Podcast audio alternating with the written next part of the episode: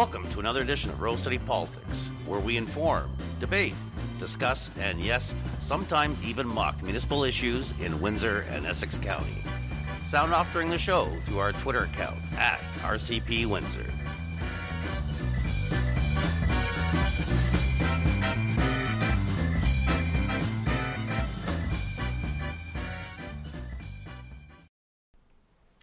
Good evening and welcome to another edition of Rose City Politics. We've got an exciting show for you tonight. Let's start by introducing our overstuffed panel. And not just because we just had dinner. We're going to start. I'm going to start across the table with our. So is it offensive when we call you the token millennial? No, it's accurate. Yeah, okay. The token part is. We can bring on other millennials. That's right. You guys, there's a lot of reasons to love me. You know, Sarah Morris are always stoned. You know, or welcome. Yeah. And the voice you just heard was dangerous Don Merrifield and dangerous to our insurance premiums. That's is right. The reason he has that nickname. How you doing, Don? We're starting a GoFundMe campaign to cover insurance premiums. I'm very well. Always happy to be here at the Kitchen Studios at Reno's Kitchen. That's the other thing. He's always good. These capitalists are always good for hawking stuff. Pat Papadeas doesn't have a mic, but I'm here. Yeah, I think she'll be interjecting. Don't you have some marking to do? It's all right. I'm doing the marking for. You're all getting A's, kids. That's right. Everybody gets an A. That's right. And sitting next to me, a little worried tonight because in striking distance is Kieran McKenzie. How you doing, Kieran? I'm doing wonderful. Thank you so much for asking, and happy to be here. Good stuff. Tonight we have two halves to the show. In the first half, we are going to talk about Ward 8, continuing our critically acclaimed Ward Watch series. We will talk about... The Emmys came out. Did we get a nomination for that by any chance? No. You got to be on television. It really helps. We are going to break down the demographics that have been provided to us by Fraser Fathers, as always. Ginger Politics is the blog to look at if you want the stats without the fun.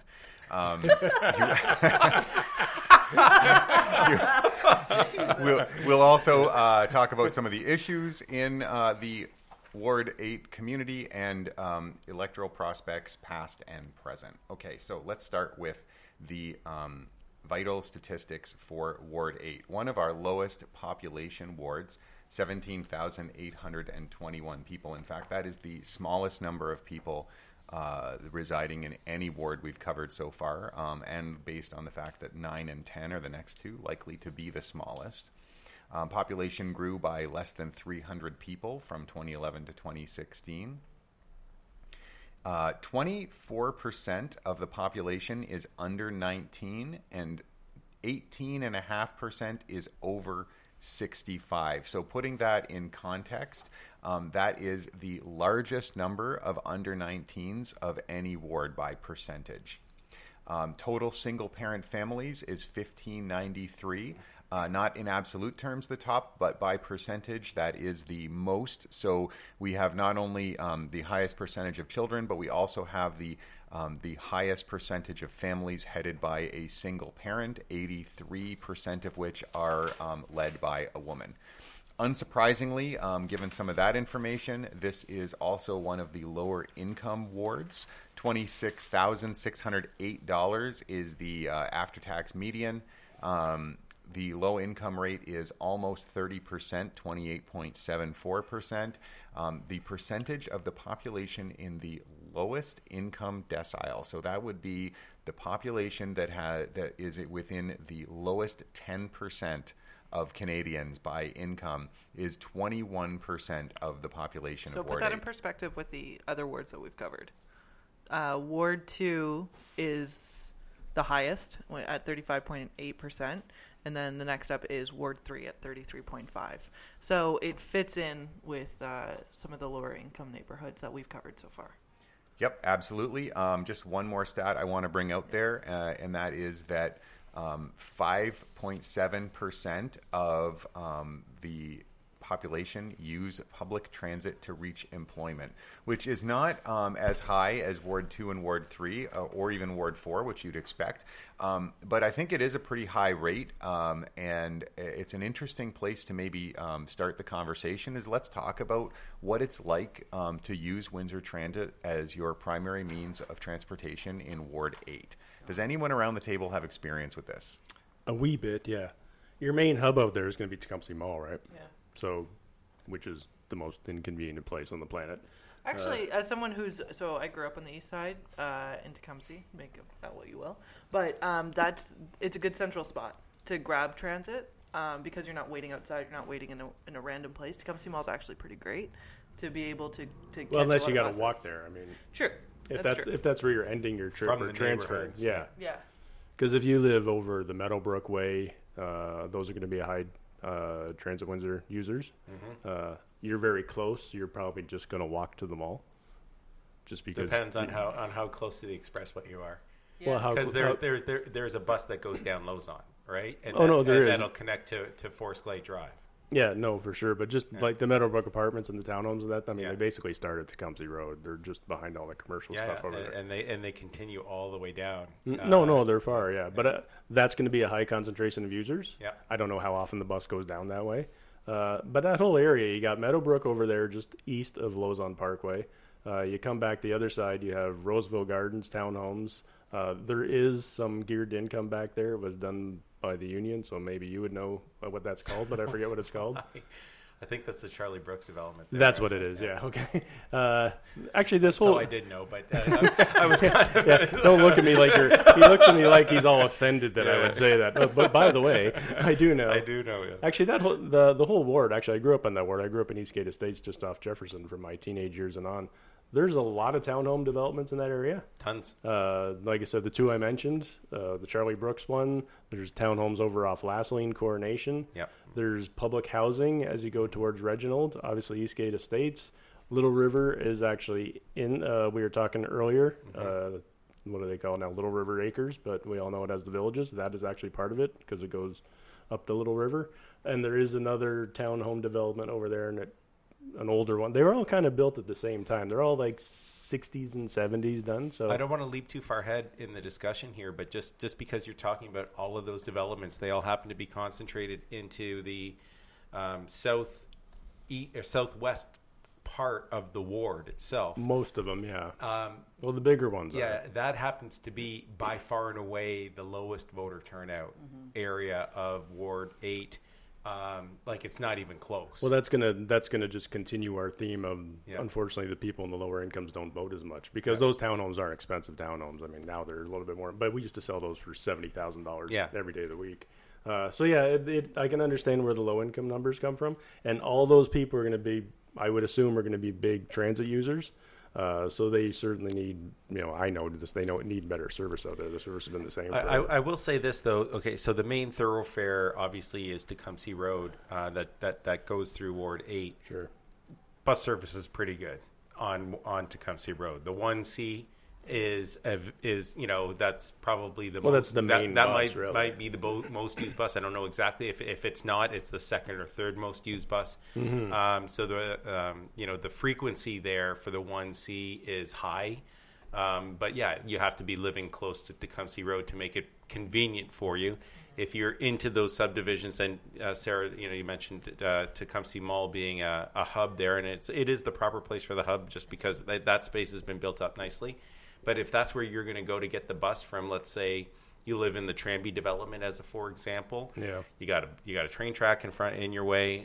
Probably a lot of folks have figured out a way to get across that train track without having to go all the way to Lauzon Road, but you're still kind of taking your life into your own hands there. I mean, it gets in terms of a 6-lane road eventually, right? When you get by the mall. The interesting thing, one of the interesting things about that whole part of the city is that's the, we're talking now about the gem development site. I don't want to turn this into a mega hospital show, but that was one of the areas that was that was the number two.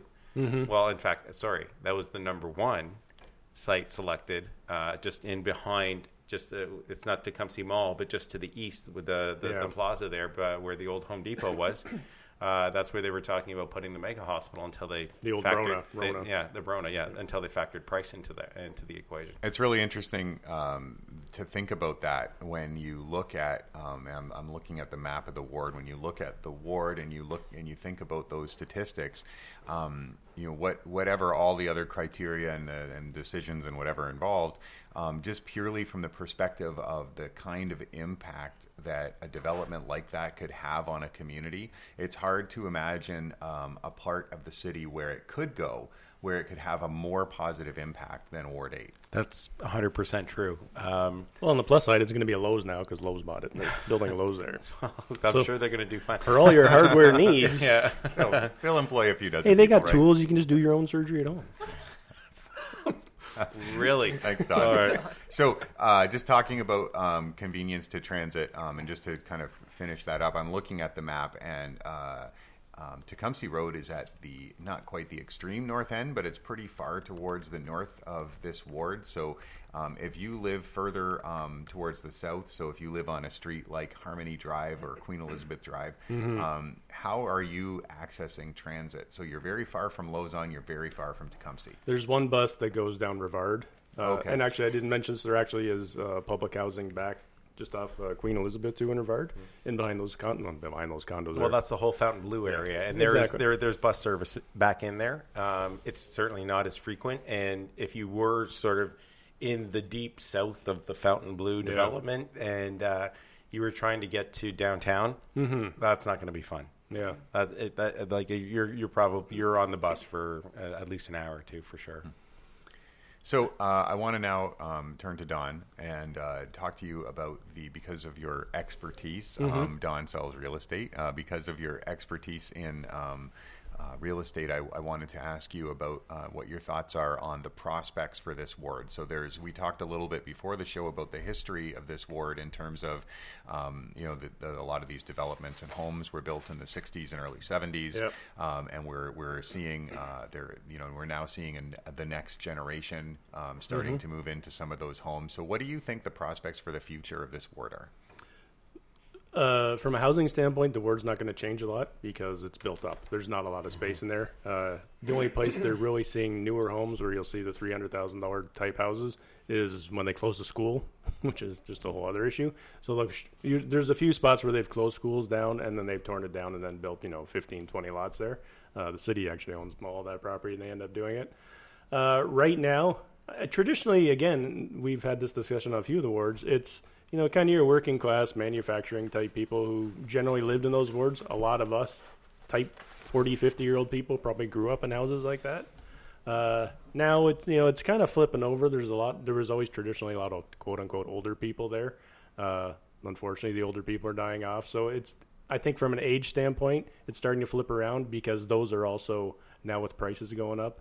Those are the areas where people can afford. You can still pick up something under $200,000 over there. And the townhomes, you can still pick those up for like $110,000, $120,000. So I don't think it's going to change a lot from a density standpoint. There's just nowhere else to put anything.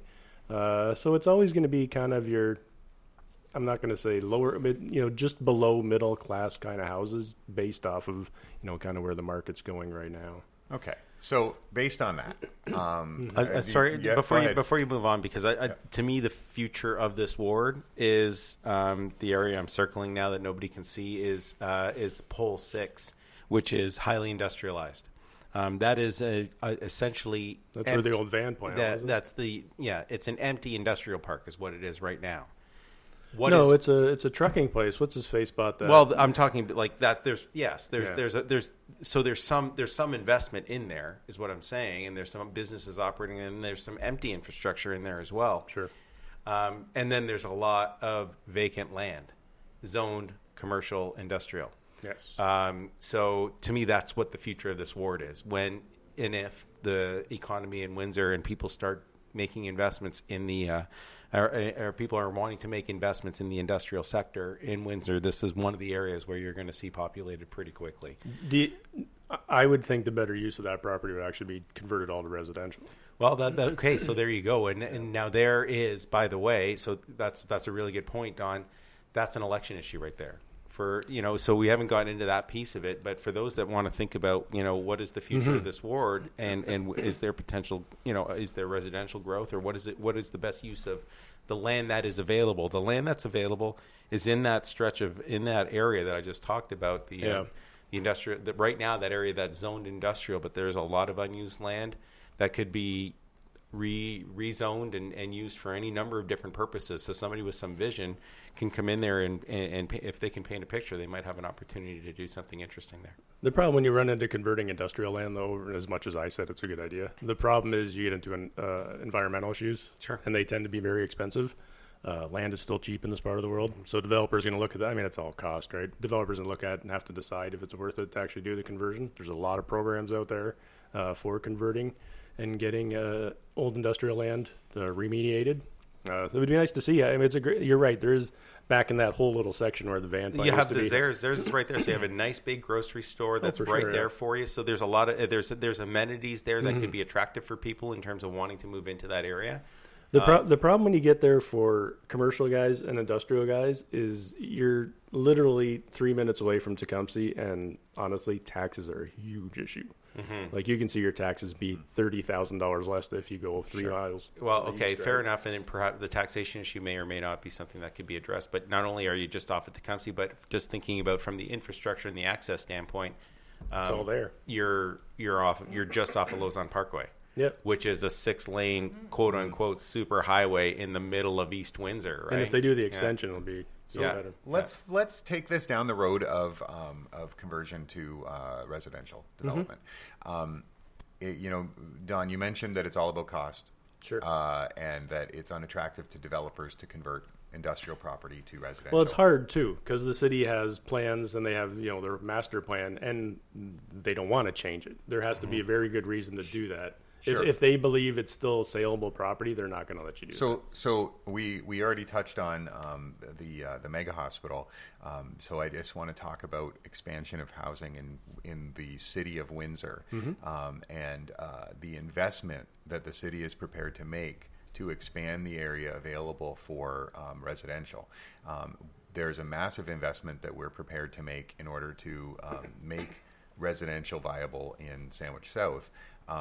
Would and I'm just interested in the thoughts of everyone around the table. Now, when we think about what that investment represents, is it a better and a more proper use of community resources to rehabilitate and provide opportunities for infill in the already built up areas of the city? If you're asking me, yeah, I mean, of course it is. My whole whenever I don't want to get into the hospital issue because this always turns into a just talk about the let's just talk about the infrastructure and the investment, because I agree with you. The infrastructure's there. I mean, your gas, your water, your sewers, X, Y, and Z is all there. You're gonna have to put that all in the Sandwich Southlands. Actually, Lauzon would be a great place for one of those. We do basically low-rise commercial residential stuff where you got commercial on the main, you got 3 stories of apartments above it, 3 or 4 stories. Those are great kind of developments for that kind of street, and Windsor needs more of those. I don't know if they're financially viable, and again, that all comes down to developers, how much land costs, et cetera, et cetera. So yeah, I mean, you're better off doing something here than doing something in the quote-unquote bean field. It's a hell of a lot cheaper. What do you think, Kieran? I couldn't agree more. I mean, this is an infill opportunity. Now, with all of that said, I don't know exactly how much remediation would be required to turn some of these properties or to rezone some of these properties from the commercial industrial zoning that they have right now to a full-blown residential. But when you think about what already exists there, the services that are there, and the services that are being provided there in terms of bus, the busing services, and also what's built up from. I mentioned the Zares grocery store that's in the plaza right across the street from. Street from Tecumseh. You have Tecumseh Mall. You have a Zares grocery store. You have a huge big plaza. You have a couple of plazas that have some commercial development along Lauzon Parkway as well. That area is built up. It has there's businesses that are operating that in that part of the city. They're profitable. Yep. I'm sure they would love greater density in the area as well. It'd be a big boon for those folks. Well, Ford's back there, right? Yeah, Ford and the old Champion Spark Plug. If you're 100 years old like I am, the Champion Spark Plug. Right across the street. Technically speaking, it's a big, long street, but it's right there. It's right there, too. No, and then it's also in Forest Glade. So there's already a lot of urban density that's built up into this area, so it would make sense if it is actually possible. I don't know if how viable it is given the land use that's happening back in behind there already. There are some, I don't think that there's a lot of heavy industry. It's a lot of small tool and die shops and stuff like that. And some places that are operating as almost quasi storage. A lot of that kind of stuff. That's what's going on back there. Well, because it was we laugh about the Champion Spark Plug thing because I'm 100 years old, but the properties back there tend to be big properties. Mm-hmm. They're not just tiny little, half acre lots. Champion was probably, 40 acres, whatever the case may be. To kind of assemble a bunch of tiny little lots is easy. To start chopping the big ones, it gets harder. Well, the thing is, it's right in behind, just the first sort of set of blocks between Essex Way and wherever the wherever that side road is to get into the it's where we go fast on the side road before you get to Tecumseh if you're traveling northbound. There's really nothing there in behind the plazas. There's two plazas on two blocks right there. And you could put literally, I think there's enough room. You could put a few hundred homes in there. Oh, that's pretty substantial development. You can, but you're getting close to really industrial stuff, and that's further east. Further east you are, but you're at least a block away from where that really starts happening. Yeah. So let me play devil's advocate for just a minute. Let me put on the hat of someone who favors the development of the Sandwich Southlands. Okay. So let's just that's what I'm going to do. So I think the counter argument to a lot of this stuff would be that the kind of residential that it's possible to build in this particular area of Ward 8 is not attracting the kind of residents who are purchasing homes in Windsor, Essex right now, and would not be attracting the kind of taxpayer, frankly, that the city wants. That would be the counter. Any homes that are going to be built around there are going to be on the cheaper side, just because of its location. If you're spending $400,000, you don't want to be by Ford engine plant or whatever the heck it is over there. It's not the engine plant, sorry. Anytime you get close to commercial or industrial property, your property values go down. It's plain and simple. So what you're going to build back there, if the city owns any land back there, you can build more public housing. Townhomes are always an option back there, but to do the single family homes that are, your 2,000 square foot ranches, not going to happen. Yeah. But so now devil's advocate on the Sandwich South build, how much does it impact, the opportunity to go upscale with the development when you're living right next to the airport? Mm-hmm. Literally right next to the airport. I understand that. The thing about our airport is it's an issue, but it's not that busy, unfortunately. If you go farther east and you get into the Tecumseh town, there's a whole bunch of really big houses back there right in flight lines. I think if it became a much busier airport, it becomes an issue. I don't think it's as big an issue as being by an industrial or a... As somebody who lives out there, who talks to his neighbors and talks to some folks who are living, I can tell you the issue is becoming more important. It's bubbling up a little bit, and I can't. It's a good problem. That's totally anecdotal. I can't correlate it with any statistics from the airport in terms of how busy they are. I'm the guy on the show that just makes crap up. Yeah, I'm just making it. All I'm telling you is I'm hearing a lot more complaints about noise complaints connected directly to the airport. Let's just all agree that we should build residential where we're going to disturb the fewest eagles. That's right. Okay. The plug. Well, fortunately, they've torn down every tree in that area, so there was no eagles back there. That is actually true. Sarah Morris, would you like to give us the electoral results? Sure. All right, let's go through. It's a tight race. Yeah. So, 2010, we had famous Ernie Lamont, back when he was still Ernie Lamont and not Ernie the Bacon Man, bringing in 10% of the votes with 561 votes. Stéphane Baudin. Am I saying how do we bastardize this properly? Baudin. All right, because I'll say it in French.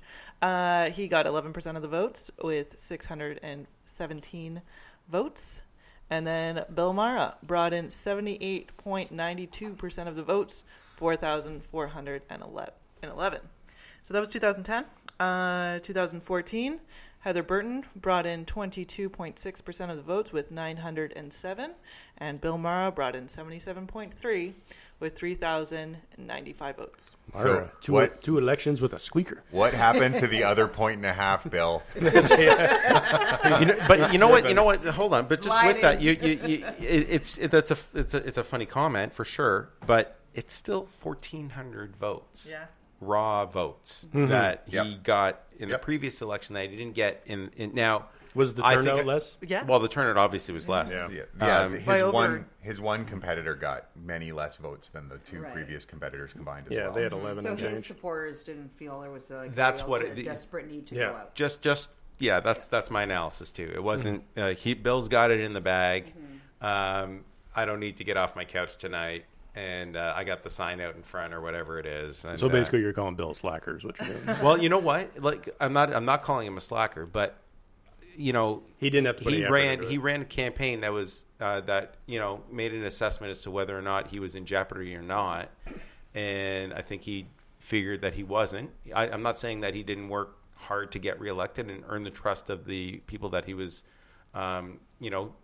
or trying to represent or asking to be their representative, but he certainly didn't have to run a campaign on the level of like the mayoral campaign he ran in 2006 as a for example.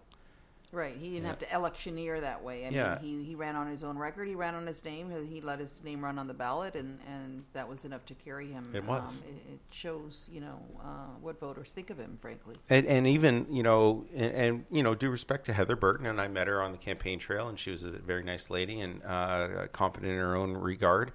The people in Ward 8 understand what they had in Bill Marra. He was a very, very good city councilor. He was very effective. Excellent city councilor.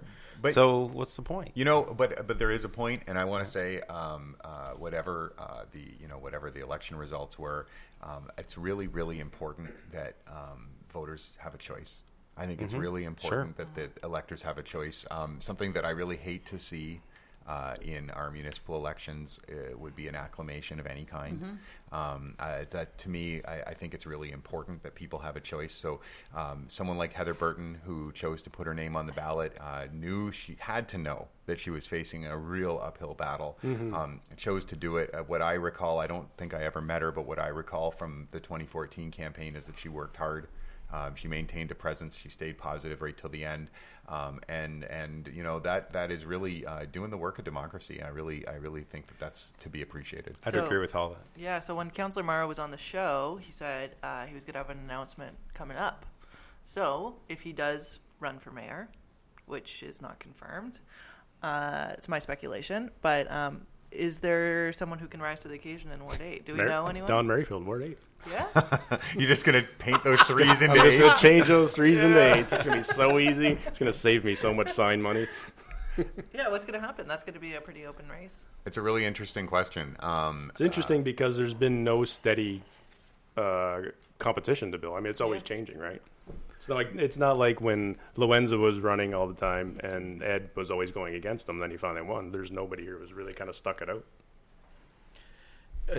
So I don't know the answer to that question either. I don't know. But if I was looking at it, and I know that it just in terms of trying to recall some of the things that have happened in Ward 8, the Fountainbleu Community Center issue. And we talked about this. When Councillor Morrow was on the show, and then we kind of followed that story up to the what I think was a very unfortunate moment for council when they decided to not proceed with the proposal to build a community center in the Fountainbleu area. That whole process was the result of a grassroots neighborhood-driven process. So to me.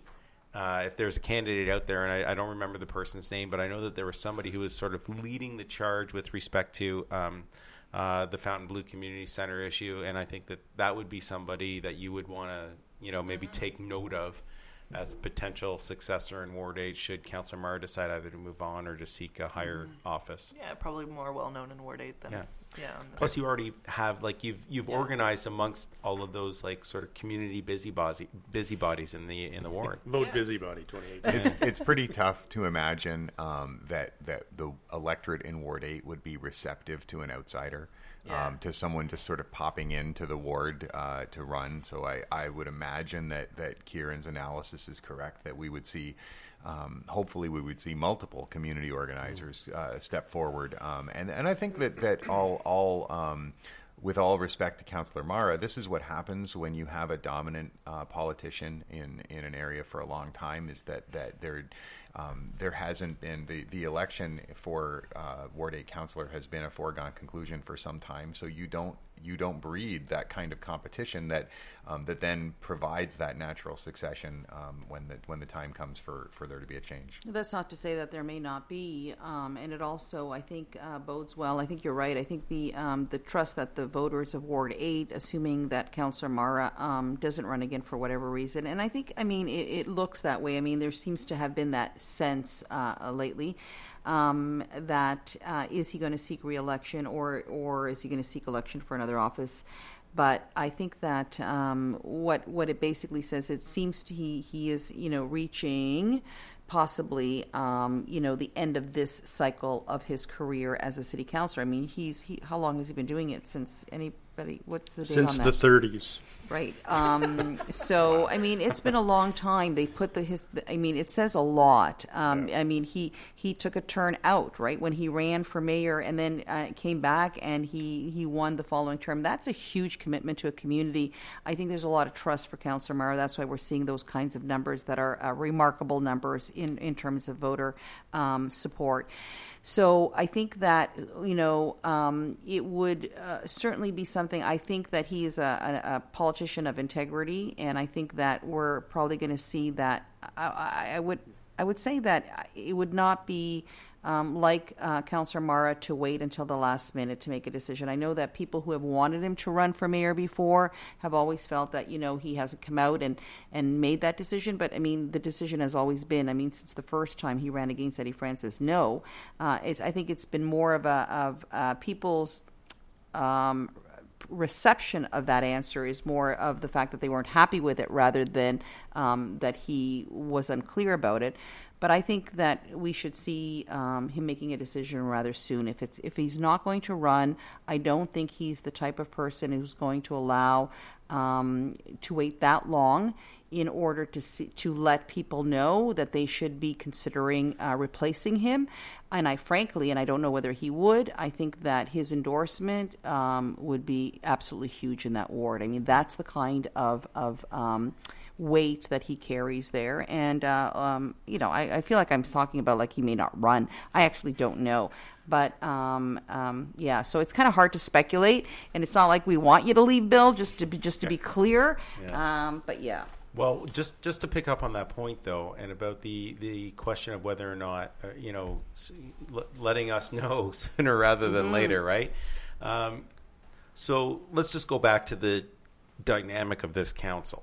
Right. This whole 7-4 and Bill, Councillor Marra being one of the four.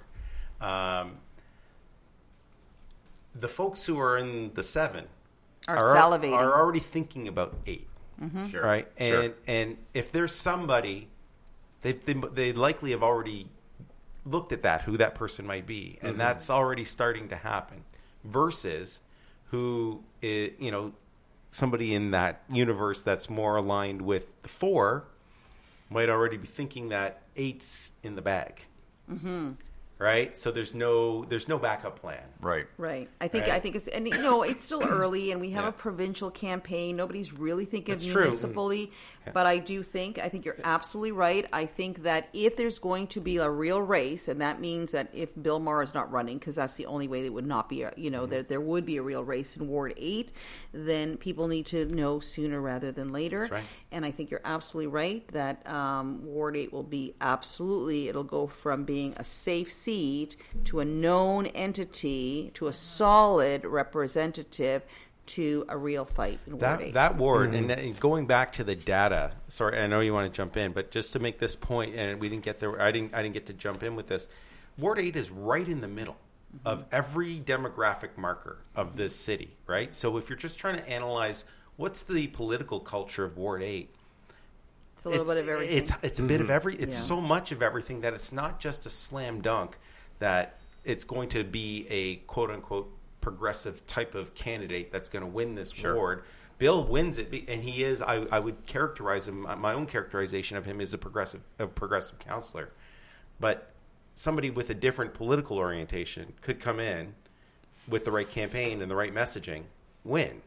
I guess the question will be for us, and I know you want to roll into a break there, and so I guess I'll leave this as sort of an intriguing question. In the event that he doesn't run, and I feel terrible like we're even talking about that without knowing, but then does the support of Bill Marra represent really a support against the status quo of that 7 that sits on council? Will they remember that, or is it simply a Bill Marra vote? In other words, separate and apart from where he stands in many ways on that 4 side. That will be sort of an interesting thing to watch. Mm-hmm. Yeah. Last word goes to the always insightful Pat Papadeas. Mm-hmm. It's like she engineers it that way. And we're going to go into a break right now, and we're going to come back with some fun at the lightning round. Welcome to this week's Rose City Politics events calendar. Thursday, April 12th. WIF 365 presents the 2017 film The Party at the Capitol Theatre.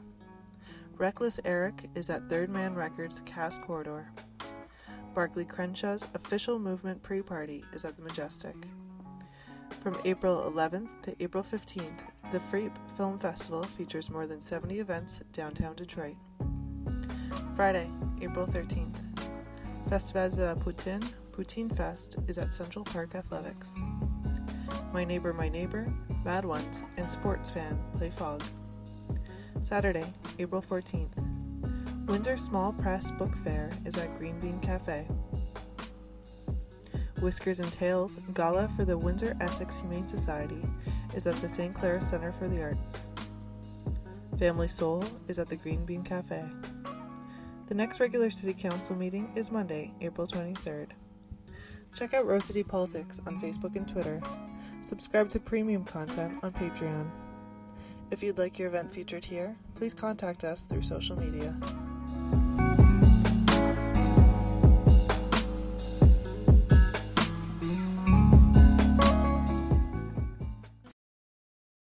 All right, and welcome back to Rose City Politics. Thank you so much for listening. Around the table, we have Sarah Morris, Don Merrifield, Pat Papadeas, Kieran McKenzie, and myself, Doug Sartori. I am moving quickly because we are doing the lightning round. Doug, you got to give. Sorry, I hate to interrupt you, but you got to tell people where we're broadcasting out of. We're broadcasting. Oh man, Kieran, I know. But I'm doing that. We're broadcasting from the kitchen studios at Reno's Kitchen. So, and what's our Twitter handle? You guys are killing me. Yeah. At RCP Windsor. Okay. And who's on our sound engineer? Yeah, the lovely Lauren is working the soundboard. You guys are killing me. This is lightning. All right, be fast, Doug. All right. Here's how this is going to work. Yeah, we're not talking anymore now. Okay. Here's how this is going to work. All right. We are going to, I'm going to set up a topic as quickly as I can, and then I will set the timer. When the timer ends, after 5 minutes, you will hear this sound. Woohoo! Your 1932 Edsel. Okay. Really? Yes. So when you hear that sound, it is time to move on to the next topic. Isn't this going to be fun? Okay. It's going to be awesome. Here's the sound of your youth, Don. All right. Had my first date in one of those cars. I bet you did. All right. Topic number 1. Mayor blasts Chamber of Commerce for being used by Ambassador Bridge Company. Can I say I love this story? So the Chamber wrote to the Public Safety Minister asking for 6 more customs booths to be opened, seemingly an uncontroversial topic, wanting to improve the flow of commerce. Mayor Drew Dilkin saw it differently. He said the Windsor-Essex Regional Chamber of Commerce is allowing itself to be used by the company that owns the Ambassador Bridge in an attempt to circumvent critical negotiations that must be completed before the company can build its new span. Dilkins, in a letter to the Public Safety Minister, Dilkins singled out and blasted the Chamber CEO, Matt Marchand, for contacting the minister about opening up 6 additional customs booths west of Huron Church. We are going to start with Kieran McKenzie. Point of order, does the time start after you finish that talking, or? It starts before. Okay, well. Okay, real quick, then. This is dripping with politics. Now that we do need to improve the flow of traffic across the Ambassador, which is absolutely no question about it. Could there be or should there be additional resources from a human resource standpoint put in place to improve traffic flow at the Ambassador Bridge on both sides of the border? The answer, the absolute definitive answer to that question is yes. Whether or not those specific booths that are in question or that have been raised should be the booths that, could accomplish that goal, that's an open question. I'm not going to weigh in on that topic. I'm not entirely convinced of the arguments that have been put forward by either side, but we do need more resources on the border. Pat? My turn? I think that I don't know why the mayor would actually make an issue out of this, other than I think that the mayor has heard the rumors, the worst-kept rumors in the city of Windsor, that Matt Marchand is thinking of running against him for mayor. And I don't know if that's the first time we've mentioned that on Rose City Politics. And so if that's the basis upon which he has really actually made that decision to do that, I think that's foolish, because with all due respect to Matt Marchand, I don't know what his name recognition in the community is, and for a mayor to be throwing it out there actually just feeds his visibility and works against the very point he's trying to make. Having said that, I actually agree with the mayor on the substantive issue, and I think that, and so I say that, so take for what it's worth, I think the mayor's actually right on the issue. I wouldn't have made an issue out of it because nobody knows about it, but yeah. I guess I'll go next. To stick to the political theme on this, I think what stands out at me most is Dilkins blasts the chamber for contacting the minister. This, to me, is more about the mayor being upset someone is trying to impose on his fiefdom he has down here, and how dare you contact the minister? That's my job. I'm supposed to be running the whole show down here. In any other community, any kind of business leader, political leader, whatever the case may be, should be contacting ministers as much as they can for issues. Down here, if it's not Drew, and going back even on some level, if it wasn't Mayor Francis, it's looked down upon like, how dare you? I'm supposed to be the one at the center of it. It's a center of attention thing. And this is my show. I'm running it. Everybody plays by my rules, I think those are some excellent points by everyone so far. And so one thing that this issue definitively tells me is that the mayor doesn't listen to this show. Or if he does, he's not listening for ideas and advice. Takes advice. Because this is something that the tactics of this are very poor. This is something that we have talked about and covered many times on this program.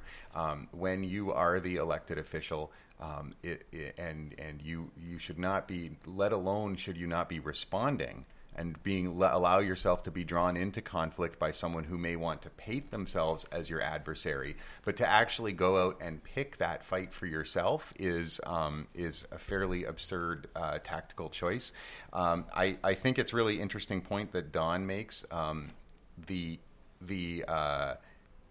concentration of power in this city in the mayor's office, and the jealousy with which the last two people who have sat in the mayor's chair have guarded their personal authority in this community. I think this is really emblematic of that and the kind of impact it has. Good idea, bad idea. Really, the whole story now is that the mayor's mad. Yeah. And actually, this is the first time I've heard anyone talk about the substance of the issue. Well, that's right, and I'm going to say this is kind of an awkward one. I mean, Kieran's here, and here's the thing: when you take a look at some of the jurisdictions issues, I mean, the chamber has, whether they are self-appointed or not, they feel that they are stakeholders in this issue. Get lost. Motion to override. I was going to have a pretty good reply to that, but anyway. Well, I'm talking about jurisdiction, and you in fair shake, you will get it. But I mean, here's the reality: the mayor is a stakeholder, as sort of the municipal leadership. But there are some federal issues here as well, and of course, we're all stakeholders and all of that as community members. Sorry if I'm going to, and you're going to get the last word on it, because I know that the buzzer is going to go after you finish. But Kieran, here again, we've got Chamber of Commerce, we've got the mayor. Where's our federal representation on this, which is really I'm just saying, where would our federal representation be? Are they going to side with the mayor or the chamber? So there was a reply to that issue. That was a letter that was signed by all three members of Parliament. Oh my God, a letter? Yeah. Well, all of this was correspondence, right? Okay, yeah. Wasn't it? Mm-hmm. So was it wrong for the chamber to write? Was it wrong for the chamber to write a letter? No, because that's what we're talking about, right? Okay. Anyway, the point being is that there was a call for increased border resources at the border to alleviate the traffic congestion issues. Just telling you that. And I would just like to say, I do think the mayor listens to the show, but it's only so he's trying to figure out what to write in the cease and desist orders when he's filling them out. That's possible. All right. Okay. Next topic. I'm going to score us a 0 on that. Yeah. We're getting 100 points for political acumen, 0 points for keeping to the time. Okay. The next issue. Council votes to keep stretch of Banwell Road in the dark until 2019. City Council voted Monday to stick with its timetable for adding streetlights to the section between Tecumseh and EC Row Expressway in 2019. Ward 7 Councillor Eric Kuzmerchik argued the work should be done right away. He added that speeding up the timetable would not have added any extra cost to the project. Now, here's where it gets interesting. Windsor's police chief told the meeting there have not been an inordinate number of crashes on that part of Banwell. Now, I was not in attendance at council, but my understanding that the police chief's intervention was in contradiction to the report that was delivered. Is that accurate? Yes, it is. And that is the meat of this whole issue for us, at least in my opinion. You have the chief of police that contradicted a report that was generated by his own department. I'm going to put this out there. I know this to be a fact. Chief Al Fredericks was in Drew Dilkins' office on Monday. Mm-hmm. I don't know what they talked about, but it would be very surprising to me if this issue didn't come up. And what I find incredibly surprising is that there was a report that was authored by his own department that he got up in front of council and essentially, I'm not going to say he trashed it because he may not have entirely trashed it, questioned significantly. Mm-hmm. There is a systemic problem with that, or there was intervention that created a different outcome or different perspective that was brought forward in that meeting that otherwise would have been brought forward. And by the way, why was the chief speaking to the report anyways when the author of the report was there purportedly representing the police department in the first place? I'm not sure if he was added to the agenda late or not, but if he was, that would be highly suspicious to me. I guess the only thing I'm going to add to that, it would be very upsetting to me if the chief of police is now playing political Ponzi schemes over there with the mayor to get a certain agenda put through. The police chief should be just focusing on policing. If he's starting to play politics and he's starting to get on board with the mayor, I think that would be very, very disappointing. Well, what would be the reason? What would be the reason why a chief of police needs to intervene on an issue of lighting a stretch of road? Yeah, aside from the public safety aspect of it, really nothing. And that's what the report's for. When the police had already authored a report or participated in the authoring of a report, that to me is highly, it's irregular. And I'm personally suspicious of it. And I am going to openly suggest that the only thing, in the absence of a better explanation, I think there was political meddling. Yeah. Now, with that, what would confound my analysis is, well, if you actually look at the vote, 5-5, Mayor Dilkins voted on side with the 5 who were in favor of the lighting. Additional lighting. I'm going to give some more legs to my own conspiracy theory.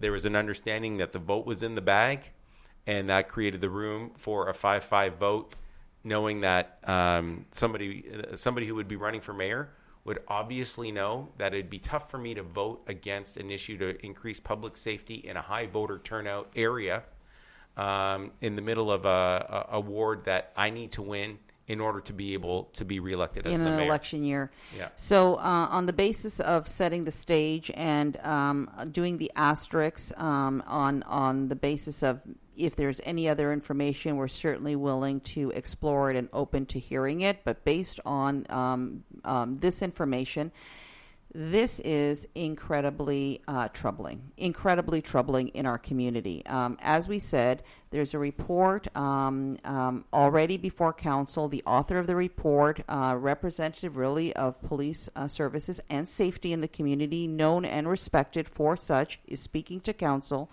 setting it out and in support of lighting.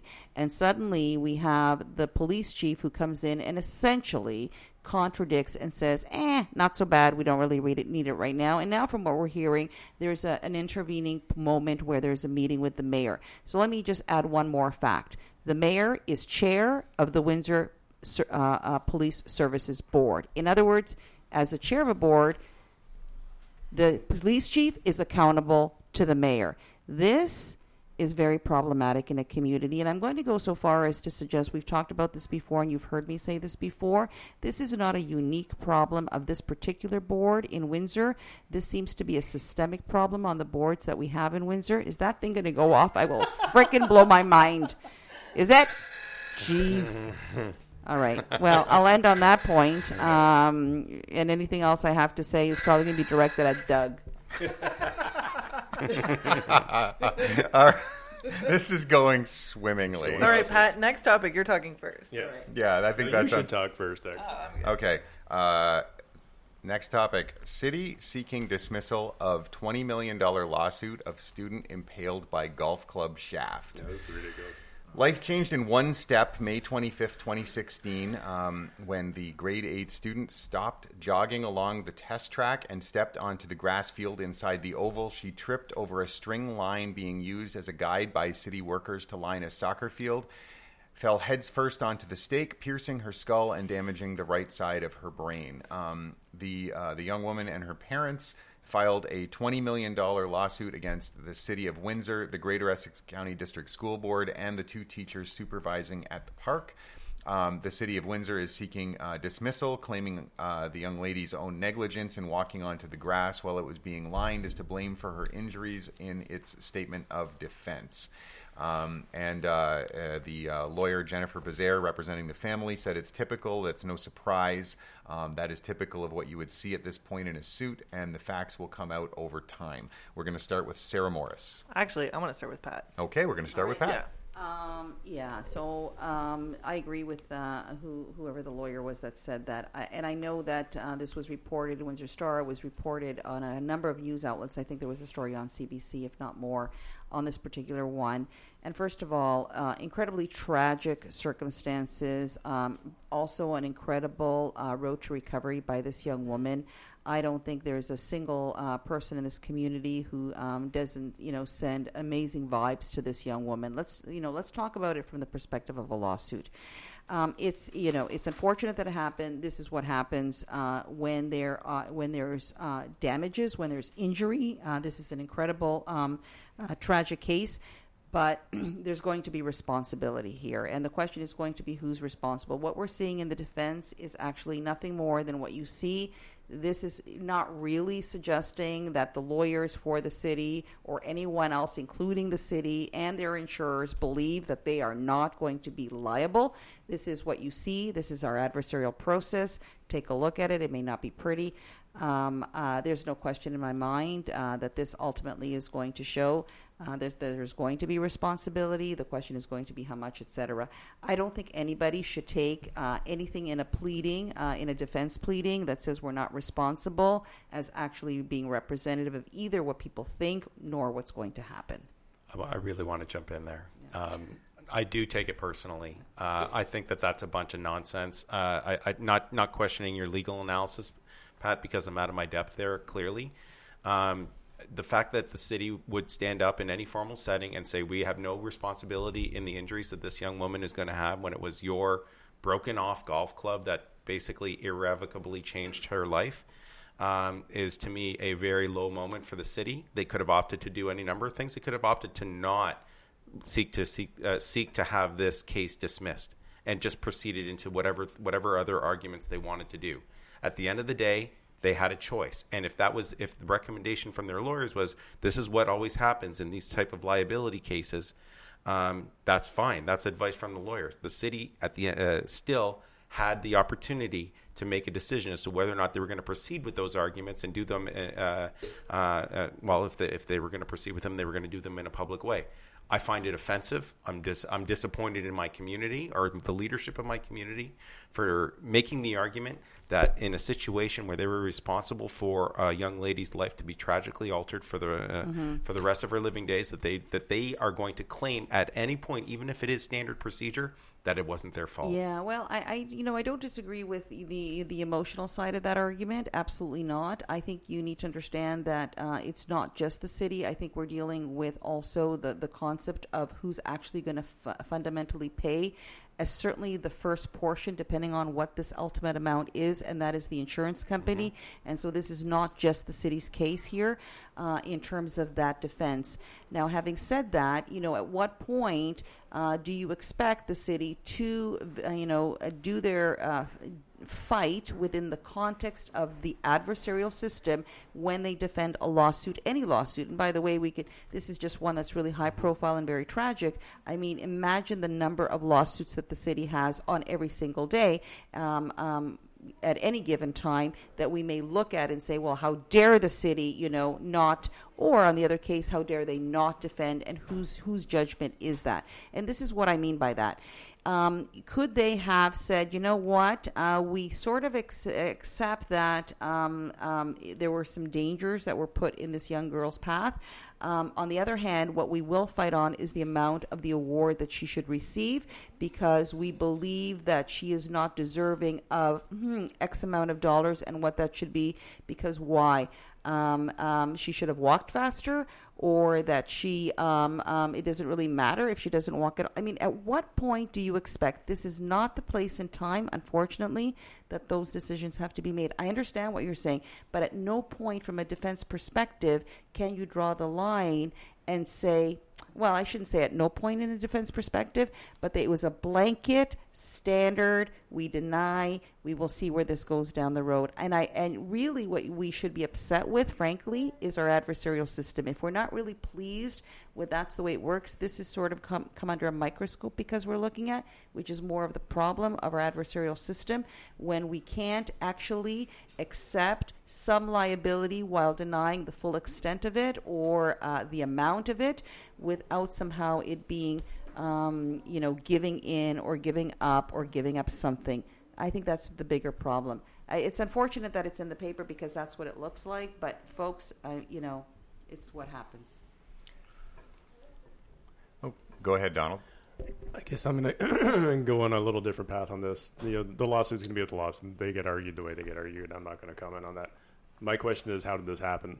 There is no way in hell any city worker was authorized, should have, or made a great idea by thinking, you know what I'll use to tie a string to is a broken off golf club, which if anyone has ever golfed and broken a golf club, you might as well just use a ninja sword and put that up there, because it's going to have the same effect if someone lands on that. I don't know what happened to the worker who did this. I don't know why it was decided he was doing this, if he was by himself. This was not following protocol. Whatever happened, the guy who did this, whoever made that decision, bears a lot of responsibility, and I hope he or she has to pay some kind of price for this, because this person, whether it was out of, and I'm going to say a lot of bad stuff, and I'm sorry, but whether it was out of laziness, whether it was out of, hey, Bob, go sit in the truck, I'll just use this golf club, and whatever the case was, this girl's life is now completely going to be altered forever, herself, her family, everybody, because someone made a stupid, stupid decision and decided, hey, I got a broken golf club, or I'll just break one and use that. Whoever this moron was who did this, I hope they don't work for the city anymore. Well, I think the person obviously made a mistake, and whether they work for the city or not, Don, frankly, the city is responsible for their staff, just like any employer is vicariously liable for the negligent actions of their employees, and they're going to ultimately pay. And I say that, and generally speaking, nobody wants to say which side a case is going to, land and all those things. I honestly have no doubt that there is liability, and the only question is going to be how much by the end of this case. There's no question about it. It just really, it's very hard to listen to, even understanding everything that you just said about the adversarial system and the nature of our legal system in Canada. It's very hard to listen to arguments from the city suggesting that this was this young lady's fault. And I find that highly offensive. And I whether or not that's just how it works, I'm just going to screw that. Screw that. Yeah. So we're out of time. Yeah, no, really? No noise? Yeah. No. I elected to turn off the car horn for this topic. Good call, Sartori. Thanks. A compliment from Pat Papadeas is something that you put in your wallet and keep. Okay. Go ahead, Sarah. We do have a mailbag. We got a comment from Twitter from friend of the show, Sarah Sipkar. Three praising hand emojis in a row on the Banwell Road issue. Author of the report wasn't there, but was on the agenda that was posted online. So Chief was a last-minute ad at Kieran McKenzie. Oh, wow. Well, there you go. So what I take from that, besides that, is very interesting. Besides that, though, is that corroboration. When you tweet at the show, be sure to include lots of emojis so that when Sarah reads it, she has to transcribe the emoji verbally. All right. Well, I think that pretty well wraps up the show. What do you guys think? I don't want to take over your hosting. That's okay. Thanks so much for coming. Thanks so much for listening in. It was interesting that Sarah's the one who brought up the lighting thing because, as we know, millennials generally live in the dark, so you think they'd be happy if... Come on, one last joke. One last dad I've been trying to work that in for like half an hour. All right. Thanks so much to Doug, to Kieran, to Pat, and to Don, and to all of you for listening, and to our wonderful sound engineer, Lauren Hedges. Yay. Thank you, Lauren, and thanks to the kitchen studio here at Reno's Kitchen. And thank you, Sarah.